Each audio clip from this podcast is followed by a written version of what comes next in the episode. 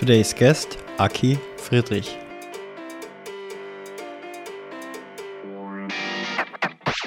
If I look back at it, I think um, I, I still know a lot of examples, moments when I spoke to um, one of my leaders and I had these aha moments like, oh dear, that's what I need to do, or this is how I can look at it differently. And what I would say as well, it's not always the direct leader that you have, but you know, somebody that leads in a certain field or that you relate to could even be a peer or a mentor, whatever it might be. Um, but I think it's it has a huge impact on, on your journey. And whenever I was successful, I had great leaders. That's what I can say for sure. Aki and I met at Taxfix, where he led learning and development, and I was an interim manager through PeopleWise, my company, and restructured talent acquisition. And we talked about meditation, learning concepts in schools versus at the workplace, the impact of your managers or manager in and learning and your learning curve basically. And we also talked about his time as a musician um, when he worked at Apple and how he transitioned into the startup world and setting up compensation structures strategies. And he's now leading learning and development or called learning experience at a remote only company called Superside. Enjoy. Then you can build trust and then you can spend less time communicating and more time just getting shit done. Then I went home and, and thought about this sentence. We basically put it on the table. Hiring takes time. People are trained. How to objectively judge certain situations. It's very, very, very, very hard to change things. That was the learning. Entrepreneurs with empathy. To the people side. Hi Aki, welcome to the show. Thank you. Thanks for having me. Tell us a bit more about yourself. Uh, yeah, well, it feels like an interview, like a job interview. you, yeah, you, you also have a lot of cameras I'm here. prepared for this. no, I'm Aki, um, and yeah, I'm uh, I, am working in learning and development. I recently joined a new company called Superside just four weeks ago, actually, so it's really new. And before that, I worked at Taxfix, a scale up from Berlin, and that's also where we met. Yes. Um, so I worked there for two and a half years, I think. And even before that, I, I, had a little break, a time off, um, period to spend with my family, a few months. And uh, before that, I was working at Apple retail for seven years. Yes, which I saw seems that. like like a long time for at least for people in scale ups. It's like seems like three lives. Um, and yeah, but but originally I'm a musician by training, so I studied music in university. That's so cool. Yes, um, and worked also as a musician for a few years.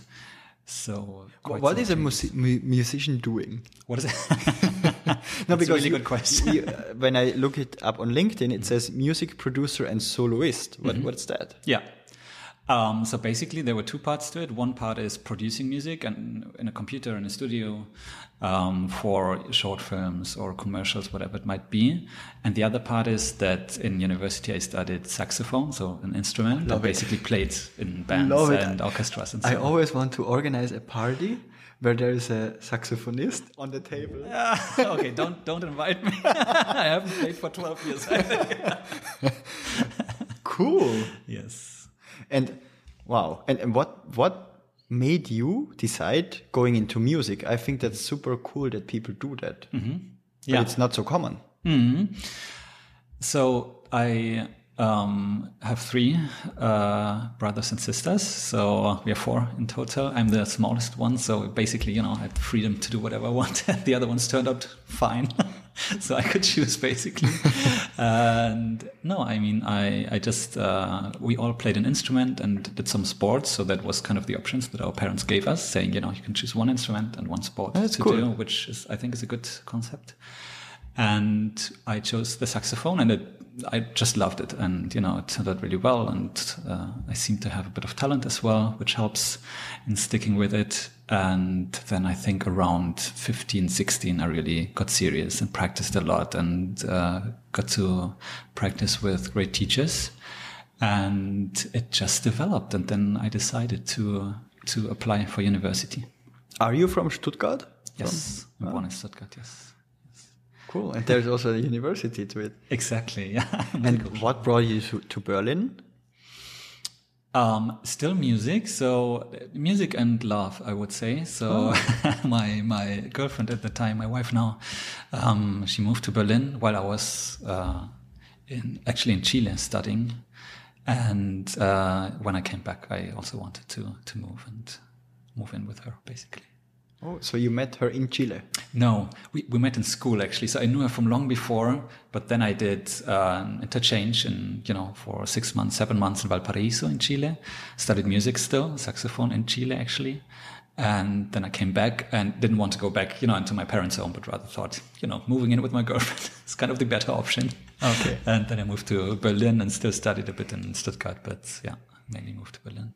Wow. And how did you decide on the shift to a corporate career or a startup scale up career in, into Yeah. tech from music? That's also uncommon, I would say. That is a good question, and I think um, when you look look at it on the CV, it looks like a harsh break. Truth is, it was a bit softer, um, you know, change. Um, when I joined, like I loved Apple products always. Like I worked with them as a musician as well. And before, um, there was a lot of change in my life and, and different on different levels. And I decided again to go to uh, Mexico to spend some time in Latin America, just you know to have a break from my life basically. And before that, I uh, applied at Apple to work there part time and still work as a musician for you know like producing music but not playing so much uh, the saxophone. And yeah, when I when I came back, actually they called me in Mexico and said, "Hey, you could start um, at Apple opening a, a new store, the flagship store uh, in Berlin." And Which I one was it? Which which Berlin store? Okay. Was it the first one? It was the first one in Berlin. Yeah, Yeah. yeah, exactly. And yeah, then I decided to come back, and basically the, the the rest happened within Apple. Like I went through a lot of development programs, and I just loved learning and development.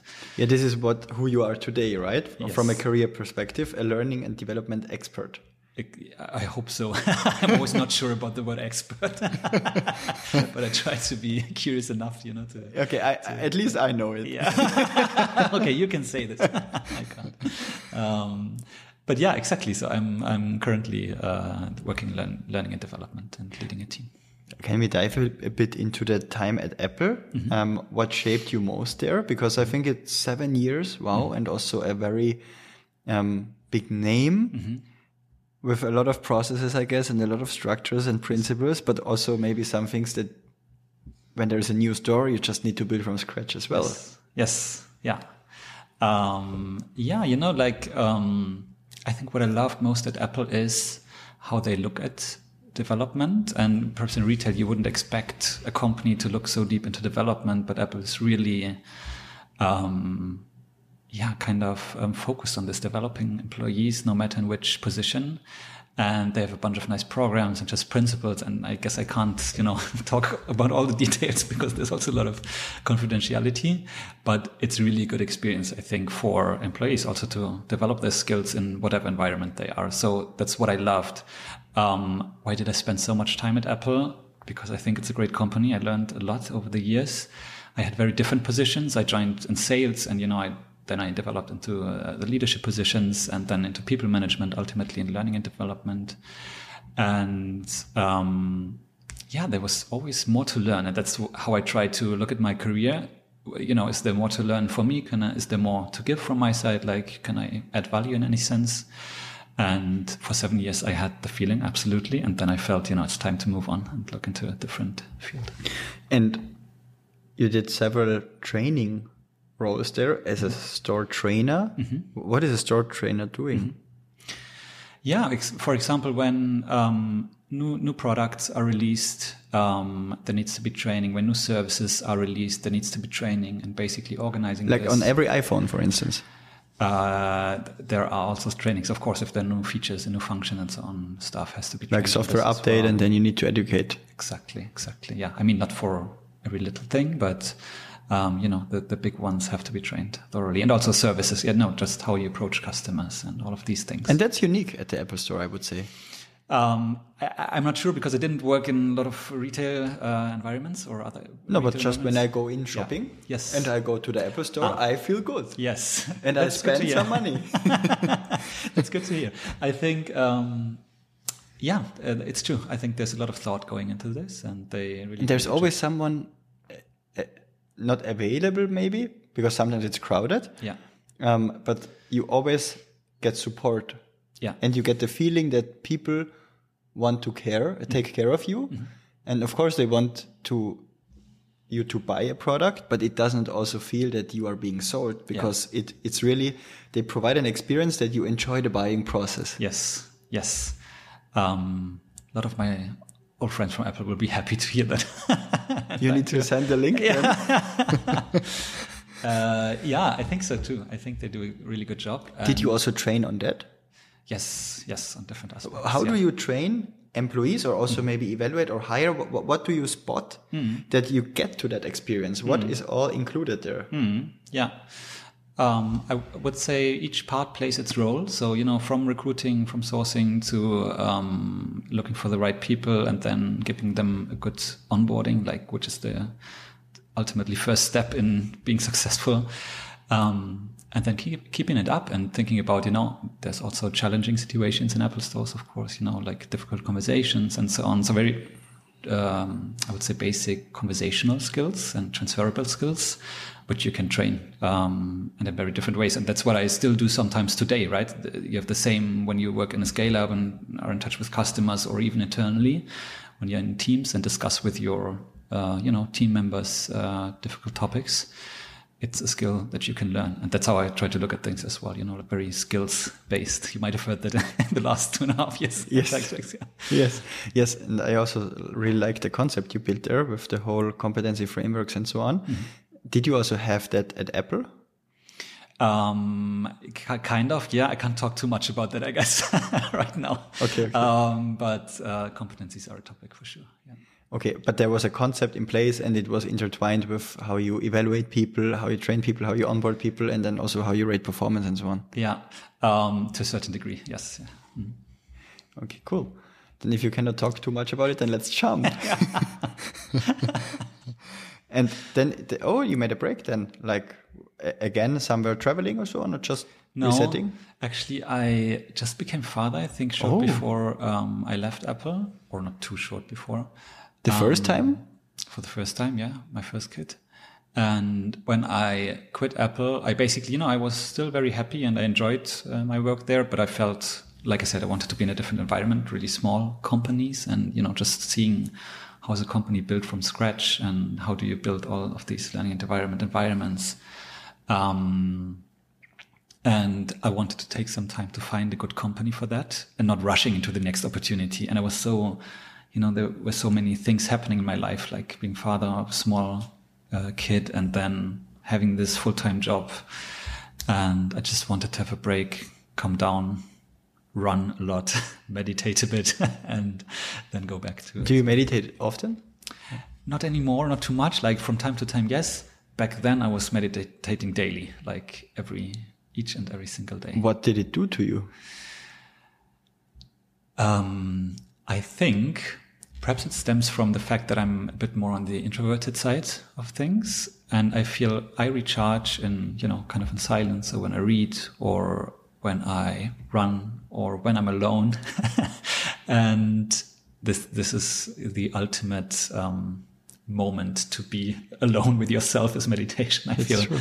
because you think you know um, you look at your thoughts and you look how to let, let thoughts go basically and how to free yourself from stuff that's unnecessary basically and uh, yeah it, it, i think it did a lot on you know how mentally cope with stress situations and so on like I, i'm still feel that i built some skills there or like trained my mind in a certain sense that helped me being resilient today I would really appreciate if you would subscribe to the show in case you like it. Yes, I also had a period of life where I meditated, I think, daily for two months. Yeah. And I remember back then it was especially when I transitioned first time mm-hmm. from a individual contributor role mm-hmm. into a manager role. Yeah. That was such hard for me because I'm I, I have a very strong edge for an action of bias. yes and if I spotted certain things, I wanted directly jump into it. solve them or In in the beginning, of course, you don't have to lead or work with more senior people, it was also more junior staff, or uh, not maybe junior, but early stage company people, not so experienced, maybe. A lot of things and then on. also managers like me, not so experienced.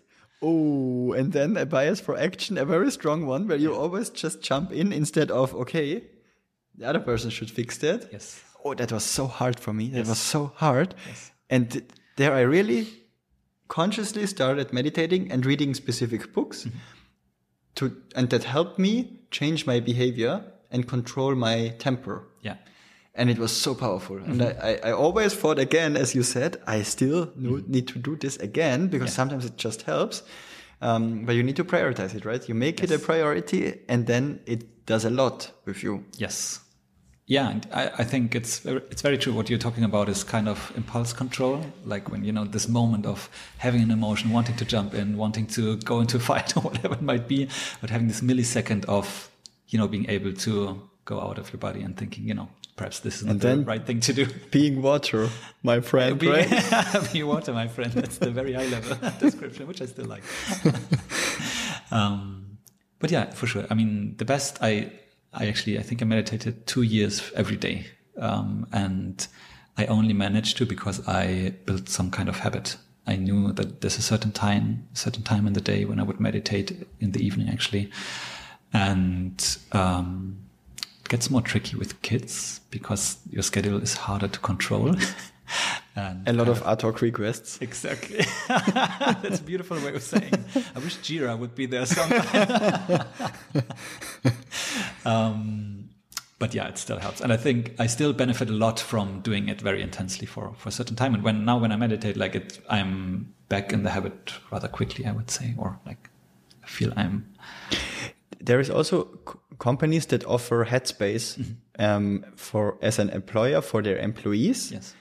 Do you think that's first a, a, a smart idea or a valuable benefit? And also, do you think that companies do utilize it or mm-hmm. could utilize it? Mm-hmm. I know for a fact. I mean, I meditated with Headspace a lot, and um, I know for a fact that they have, you know, they offer this this for companies, and I think a bunch of companies do it. And the thing is, I love it, but I know, you know, some other people might go boxing instead, and that's okay, as long as it does for them what it does for me. You know, when I go meditating, For me, it's tennis. it's tennis. I show you the rackets, right? Yes, yes, you did. and yeah, you know, that's so fair. The question is, what do you need to do? Like, do you know what you need to do in order to um, be resilient and uh, kind of manage your emotions and come down and recharge and so on? And I think it's different for everyone. So I'm a huge fan of having the choice and giving people the choice what they want to go for and could be headspace for some but i also acknowledge that other people might not benefit from it as much as Some also do Wim Hof, you know it? Wim Hof. Oh yeah, sure. I thought about it, but then kind of it felt too much. Yeah, I also once tried this for a week Yeah. with a friend in Yeah. the office, and we sat together like for I think ten minutes, Yes. and we did this breathing exercises. And Yes. sometimes an employee, it was still pre-COVID. Everybody had his rooms, and I had an own office back then, Mm-hmm. and another colleague had an also its own office, and then we sat together in a room, Yeah. and then an employee needed something, Yeah. looked into it, and we were like, Breathing heavily. they were like, Not a good sign. What the fuck are they doing? I thought they have a meeting. yeah, but I actually like this. I mean, um, there's even, if you remember TaxFix, we had a meditation room yes, that's cool. and I used it sometimes. And that's actually better than an office because there are no mis- misunderstandings. What is happening there? That's that's true. That's true. but yeah, that's. I think it's really good to give the opportunity and in the end see, you know, what do people choose, and that's a really good approach. That's so the whole mindfulness space. I think it's sometimes so underrated Yeah, because it can do so. It can unlock so many things. yeah, Right. Yeah, And also prevent so many burnouts, yes, injuries, yeah.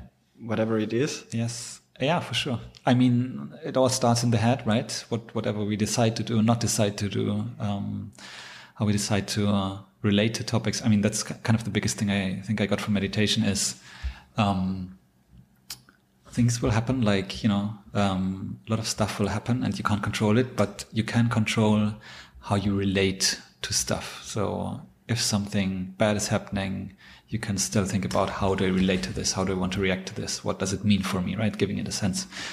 And if you manage to do this, it's kind of um, yeah, a really cool ability. I think. But then you chose TaxFix. What made you choose TaxFix? Uh huh. That's a really good question. I think I, um, doing the interviews, um, when I met uh, my manager, my former manager, Marie, Oh, yeah. um, I just noticed that we, you know, it was really a good fit and we had similar views on a few topics, but also trusted that we would be able to challenge each other. And like, it felt like, you know, good relationship from the beginning. That was a really important factor for me. Number two is how TaxFix talks about culture. And I think, you know, every company has their uh, recruiting website with values and culture on it and so on. And that's great. But in the end, I think there's a lot of different ways of implementing this and how seriously you take it. And what I felt at TaxFix from the beginning is that uh, the founders were very serious about it, and they really Also very authentic, it. right? Yes, exactly. It's not something you know that you just talk about because it sounds cool, but they really thought about it deeply, and it felt uh, really embedded in the company. How we like in every process and so on, you could kind of see how it relates to values. Not every, but I mean, you know, the high level processes. Which which value stuck out most to you? Yeah. Um, I mean, develop is one of the values, and I would lie if I would say that I didn't like it. Um, I think I thought the most about understand. I mean, what is the values? Understand, deliver, develop, trust. And um, I thought I thought a lot about understand and you know about the balance that you need to strike in understanding context, understanding problems, how to frame problems, and so on, and how you can balance this with delivering stuff and what a good moment is to deliver and you know not having the complete picture and not being 100% th- certain but rather you know just going for it experimenting and i think i learned a lot about that um, from working at taxfix And you joined early when they were still small, I guess, right? yeah i mean they grew a bit already i think it was around 200 people Okay. bigger when i joined Or not so small, yeah. yeah and then they grew to what is it around five six hundred right now so Yeah, I think, I think even 700 before. Yeah, something like this. Yeah, it was a high growth phase for sure. When I when I had the first conversations, it was a lot around um, growth pain and you know how to how to tackle it. Okay, now we need to talk about that phase because I think that, especially, I was really um, surprised in a positive way that TaxFix at this stage of the company thought about many, many things in general Yeah. and also in the people function. Mm-hmm. And they never really had a CPO until last year Eva joined. Yes. Um, I joined as an interim manager same time, two weeks earlier. Mm-hmm. And previously it was led by Daniel Kreter, who is mm-hmm. one of the early employees, Yeah. managing director now and COO. And they thought about a lot. Yes. And now I'm interested in how did you build out all the learning and development schemes, career development um, processes and everything because it, it it's it's really good. Yeah. Um, that's a good question. I think um, it reminds me of a book titled Bird by Bird, which is basically step by step, right? Um, so you look uh, at one thing after the other. And you obviously you try to bring people that can, you know, help with this. And I think Marie uh, played a huge part in this. Um, like, and that's obviously, you know, because I saw this closest. I know uh, what she built even before I joined. So there was already some of the stuff. So it's not that I had to build from zero. Um, and I think it's also how you think about people, right? How much thought you give it. And I think TaxFix also understood early on that you need to focus on this and you, you, you need to um, give the right resources and the right uh, thought to people topics. And sometimes it's just, do you really take it seriously or do you see it as a, you know, kind of support function that has to run while the other really important things go? And I felt that it was uh, quite different, that there was a lot of thought about this. And you you started as a learning and development partner, people development partner. What what is somebody like this doing? Yeah, I mean, um, th- the funny thing in learning and development is that usually titles don't tell you a lot about what people are doing because it's a relatively young field, I would say. And um, in the beginning, what I did is really, you know, um, building basic st- stuff from scratch, like uh, workshops uh, for the team, hosting workshops, building workshops, um, building a manager onboarding, for example, building a leadership development program. So things that in a let's say grown company on enterprises you assume that are there but all of this has to be built and built according to context it's not something that you can just replicate take from somewhere and then you know press into a company it doesn't work Yeah. and yeah really step by step step thinking about what is needed and above all thinking about what are the principles that we need to consider in order to create kind of an effective learning environment right? Because one part of learning is and I'm th- talking about learning and development in the workplace, which I think is a totally different thing than being in university or being in school and learning. What are the differences? um, I mean, in university and school, usually it's only about classroom training, meaning there's one person uh, sharing content, sharing, you know, principles, ideas, approaches, whatever. And usually the other side absorbs it and, you know, uh, makes sense of it. And it's a needs bit to repeat it. exaggerated, right? Yeah. But like it's a lot about memorization and about learning what is already given. And I know there's also transformation in, in schools and so on, but I would say that's still the very basic approach. And in workplace learning, you have to learn, and it's obviously in school, you know, it's about a variety of topics that are hopefully important for life. So hopefully it's a good curation. Um, in, in the workplace, it's highly con- contextual. The question is, what do people need to be successful in a given uh, project role? And this might, might change really quickly. So what is important today might not be important tomorrow. That's in our times, at least the tricky part. Um, and yeah, also you, you're not there all day learning, right? In the sense of having time to learn. Like there's not six hours of your day learning, which happens in school, right? Yes. And so you basically need to think, how can I learn while I'm doing, while I'm on the job, which I think is a great thing to do, but it's different than how people usually think about learning. And you have to help people understand how can I do that and how can, can I make it useful? And helping people understand that, I think that's uh, an important part of learning and development. Do you think that the schooling system and the education system is still solid or good enough of what is needed in the workplace? Yeah. Um, truth be told, I don't know because when I went to school, that's, uh, I don't know. And your children 20 still too young. back, more than 20 years back. So Your children are also still too young, right, for yes, the school? exactly. They're just coming to school. And I think there has been quite some change in the meantime. Um, I think the most important part I consider in learning at the moment is how can I not teach, but rather help people making sense of things and, you know, uh, finding the right resources, trainings, whatever they need Connect them to people, right? connect them to people, learn from others, learn from their experience, reflecting about experience versus telling them what to do, right? And that's, yeah, that's a tricky thing sometimes to do, especially when there's a lot of pressure and a lot of workload. Um, but I still think this is the right way to go. Does this happen in school? I'm not sure. I mean, of course, I learned useful stuff in school. I wouldn't say it's the way I learned today, and I would prefer to learn today. But it's it's a big question, and it would be easy to bash now and say, you know, it's it's it's a bad school system.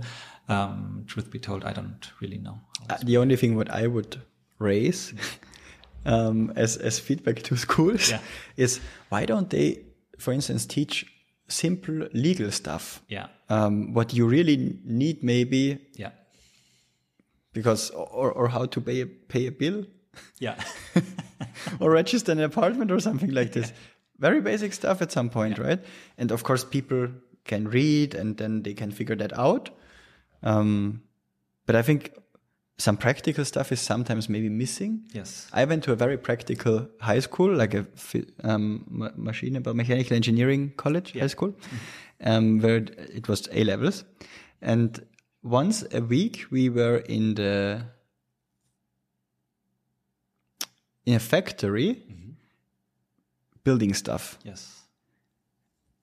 I, I think it was cool, but it was also not so relevant because I, I moved to a very different field. Yeah. But there you got a lot of um, concepts and principles you Yeah. learned in physics or in other um, subjects, Yes. and then you applied them. Yes. That was really nice because sometimes I then understood in the factory area, oh, this is what we just learned. Yeah. Nice. Yeah. It was really cool Yes. Yes. and uh, it helped me from um, translate abstract abstract thinking thinking into concrete actions what does it mean and how can i imagine it Yes. and i'm way way way way way better in just practical stuff Yes. than in all this theoretical stuff i don't i just don't like it i'm too impatient as Yeah. well that's interesting to hear. Um, I think and that's such a good example of you know how we put things into practice, and that's I would say perhaps one of the most uh, yeah the biggest misunderstandings in learning that you know once you know about something that you're able to do it so the example would be if i read a book about something um, i know about it and the assumption very often is that i can do it right? I know a lot of people who've uh, read about coaching in a book and i know very few people who are really good coaches in real life.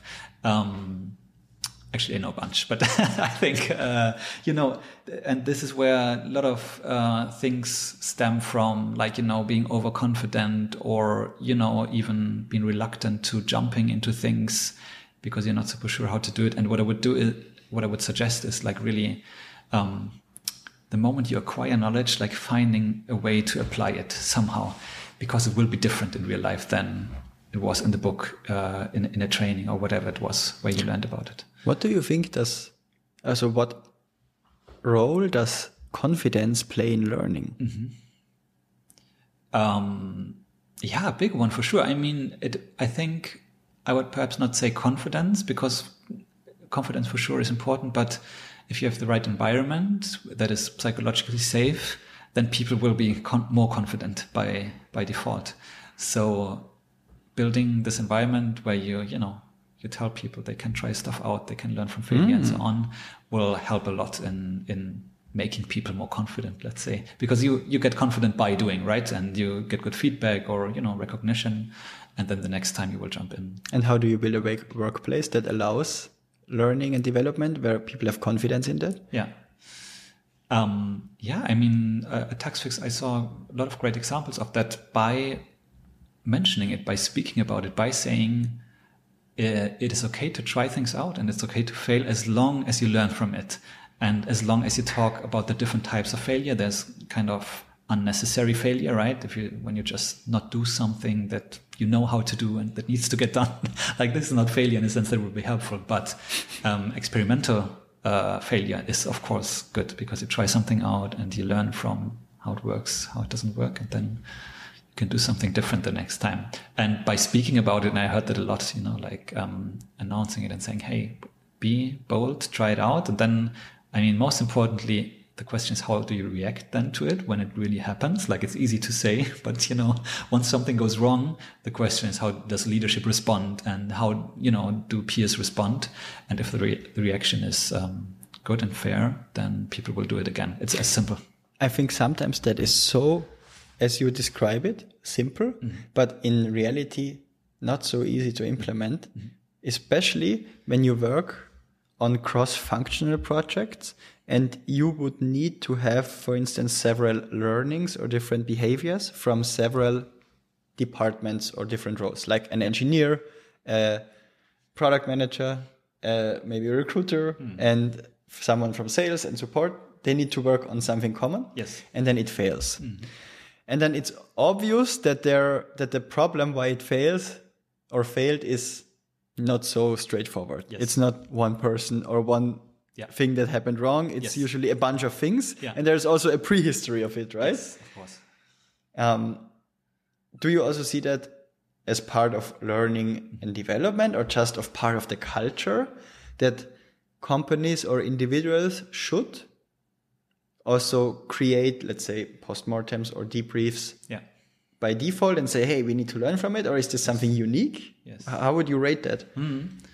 Um, I, w- I would say there's no super clear line, but I, for sure there, you know, um, is something around. I mean, when you look into how product teams work and so on, they have really good thinking around this. Engineers, of course, um, when they have their retros and so on. And of course, that's learning. I mean, everything is learning, right? In the end, we all learn all the time. There's no way we don't learn. The question is just how fast, how much, what do we learn? Um, is it relevant to what we do? All of these questions. Um, and I would think about it on two levels. One level is individually. So the question would be, you know, there are 10 people, people in a cross functional team. Um, so everybody can look at their actions and what they did and how it turned out. And that's personal learning for me, which I think should happen all the time. Um, and then, of course, it's more complex to look at it in the group. And it, yeah, I mean, there are different ways to go about this, but I think having retros, having, um, events where you reflect about what went well and what didn't. It needs a setup basically. And honestly, it's like uh, a science for itself, how to set this up in the right way.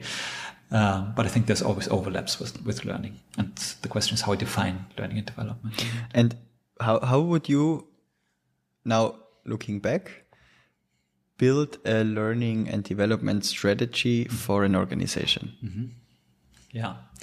Um, small question. This is what I'm doing at the moment for Superside. I mean, um, I think traditionally, it would be perhaps a bit too much to tell you know about whole learning and development strategies, but I can talk about it high level.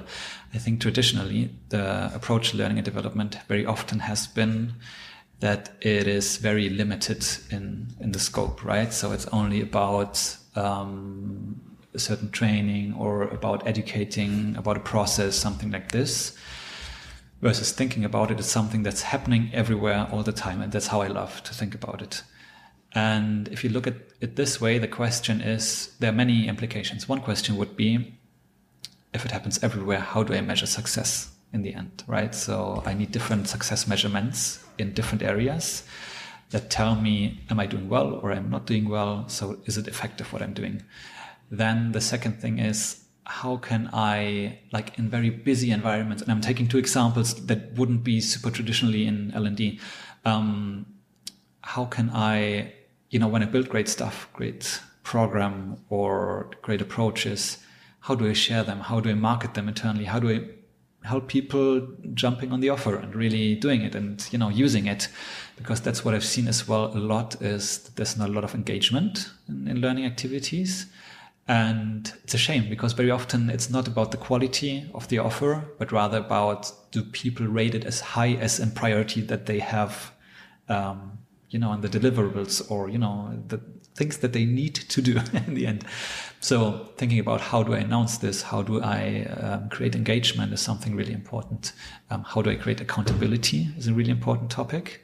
Um, how does it rank in the organization? How do leaders look at this? in the end, you know, if, if a manager sits in a conversation with their employee and they ask, should I either do this or go learn? you know, there's different answers to this.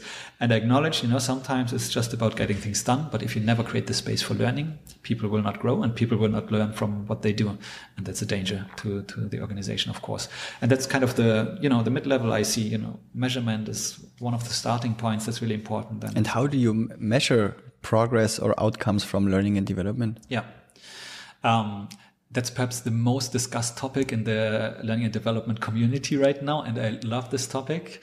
And I would say there's different uh, approaches to this. One very traditional approach is uh, called Kirkpatrick's model, which is about you have a training, you ask people after the training, hey, was the knowledge relevant? Did you like the training? Um, then two months afterwards, you send out a survey, say, did you see any behavior change? Um, you ask other people like, did Thomas do something differently right now? Did he coach you more? You know, things like these after coaching program. And then ultimately you try to find measurements for um, ROI in the end, right? So because you coached more, people were able to solve more problems, which helped us developing new products more quickly, whatever it might be. That's very abstract.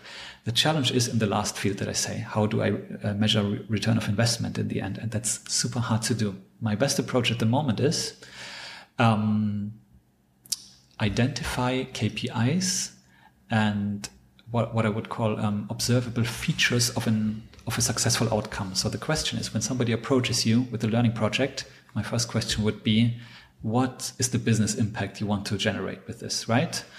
Um, you're thinking about coaching.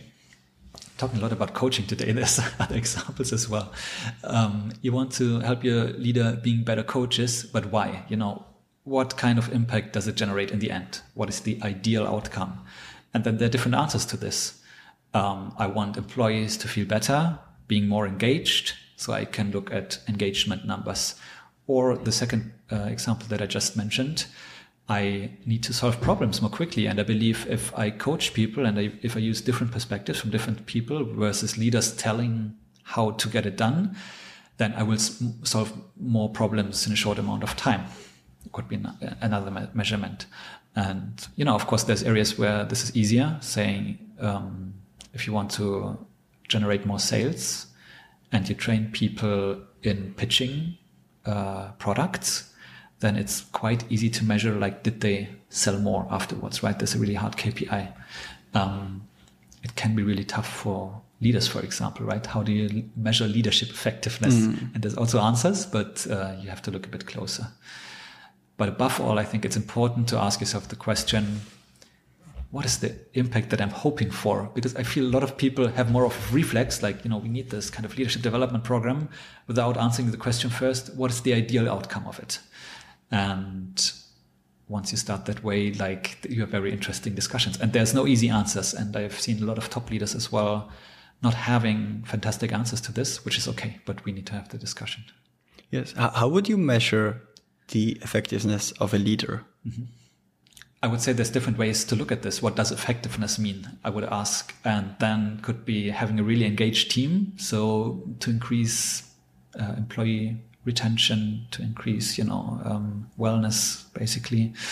Um, the the other one could be, you know, managing for performance. So basically, how do you set high standards? Uh, how do you help people reach those high standards without burning themselves? Mm.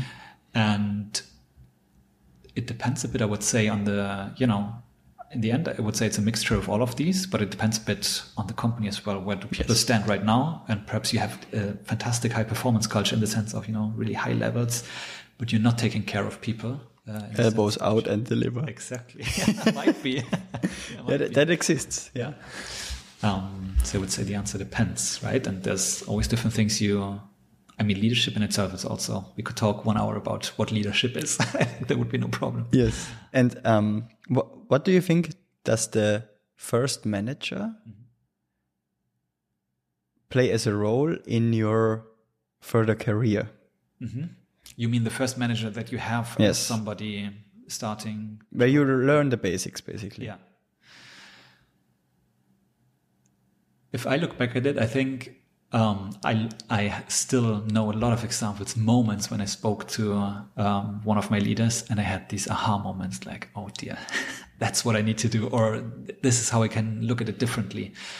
And what I would say as well, it's not always the direct leader that you have, but you know somebody that leads in a certain field or that you relate to. Could even be a peer or a mentor, whatever it might be. Um, but I think it's it has a huge impact on on your journey. And whenever I was successful, I had great leaders that's what I can say for sure. um, sometimes what I did when I felt, you know, I perhaps didn't have the leadership that I was looking for, I would look for other people to kind of jump in and substitute or just ask them, you know, can you mentor me on this? Can you help me here?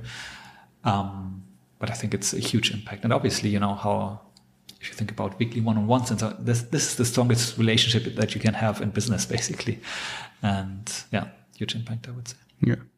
I, I had a very impactful um, first leader, Christoph. Um, shout out to Christoph. um, but I think he was more somebody, not a, a good manager, very organized, mm -hmm.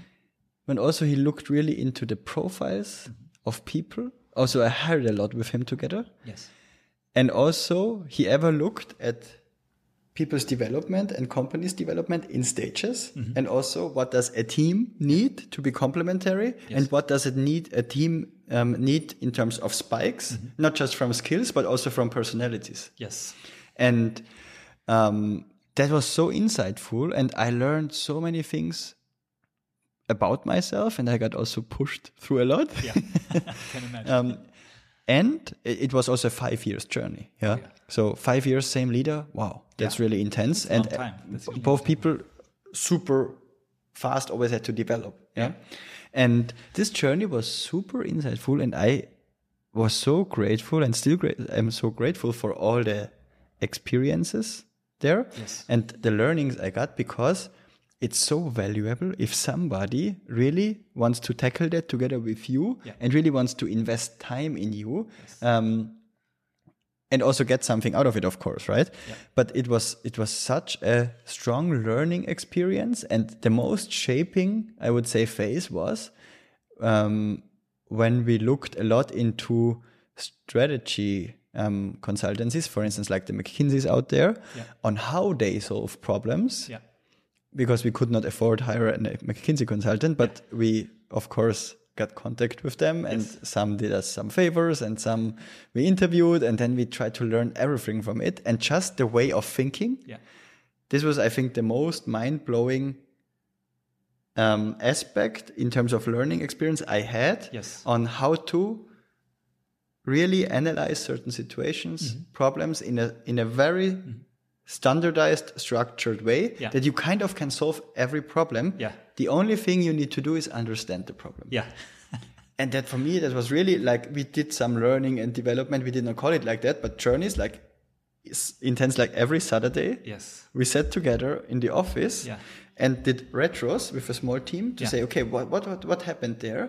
What books could we read into? Yeah. And how do we interpret it? Wow. yeah, Time consuming. Yeah. This is why we did it on Saturdays. Yeah. And it was also a bit volunteering, right? Yeah, Um, but if you do this with intense work in parallel and then also really zoom out, Yes. but from different functions and different levels, Yeah. oh my God, yeah, yeah. I can imagine. That sounds great. Yeah. why can't companies do this during work time? Yeah. I mean, I could ask this question back, but I think, um, Yeah, no, we were just too busy, but Yeah. I, I think um, this is what, what you Yeah. were also describing by not just always delivering Exactly. and doing this in parallel. Wow, Yeah. mind blowing. And also for every, especially young leader, I would say, or young person that just gets started, yes, sometimes I, I think that they are too much in a bubble and stuck with the task instead of zooming out again and say, okay, that's now done. Yes. Let's move move ahead. Let's do something different. yes, yeah, and you can help people doing that by having moments of reflection or you know communities of practice or whatever it might be, but yet basically connecting them and creating the space to exchange on that. And uh, that's also what I tried to to establish in, in some moments. But yeah, I mean, the question is, of course, how much time do you give for this, and how which value do, do you Yes. give, Yes. And then you you moved to um, Superside now. Yes, yeah, just four weeks ago, actually. What is Superside doing? Uh, Superside is basically offering what they call uh, creative as a service. Um, so you can um, basically ask for creative work. You, it's a subscription model, and companies can basically get design assets from design assets to really extensive design strategies um, to whole campaigns built by Superside. Um, and it's really high uh, qualitative design work because Superside has like um, fantastic designers, like a huge team of fantastic designers, and they basically can staff different teams just for your purpose in the end. So, um, you know, the companies might approach them and say, hey, um, we need to build this kind of campaign, or we need a more strategic um, consultancy here uh, regarding a certain project. And then Superside can staff a team, build all of this creative uh, products, uh, assets, and also look at the bigger picture and think about how can you make this successful. And the company also grew quite recently, right? We are 760 employees Yes. and remote only. Remote only, exactly. Native remote company. Yeah. How is the communication ways internally and all the documentation different, for instance, to Taxfix? Because Taxfix is more hybrid. Yeah. Um, yeah, it's different. I mean, you know what? I saw a bunch of differences, and it's just the beginning. Um, but one thing is, you need a place to capture um, processes, all information that's important for people to get basically async. So you cannot communicate a lot in sync because uh, in Superside we have, I think, people in 60 countries or even more in the meantime. So there's there's you know a lot of different time zones. There's just no way to get everyone together like every week or you know all the time. Um, there's still places when you know we come together to meet, but um, in the end, that's not a concept that works. So you need to have really good documentation. You need to write it down. Um, you need to understand what you need to capture where and, and, you know in which format that makes sense to everyone. And I think they did a great job in in doing this.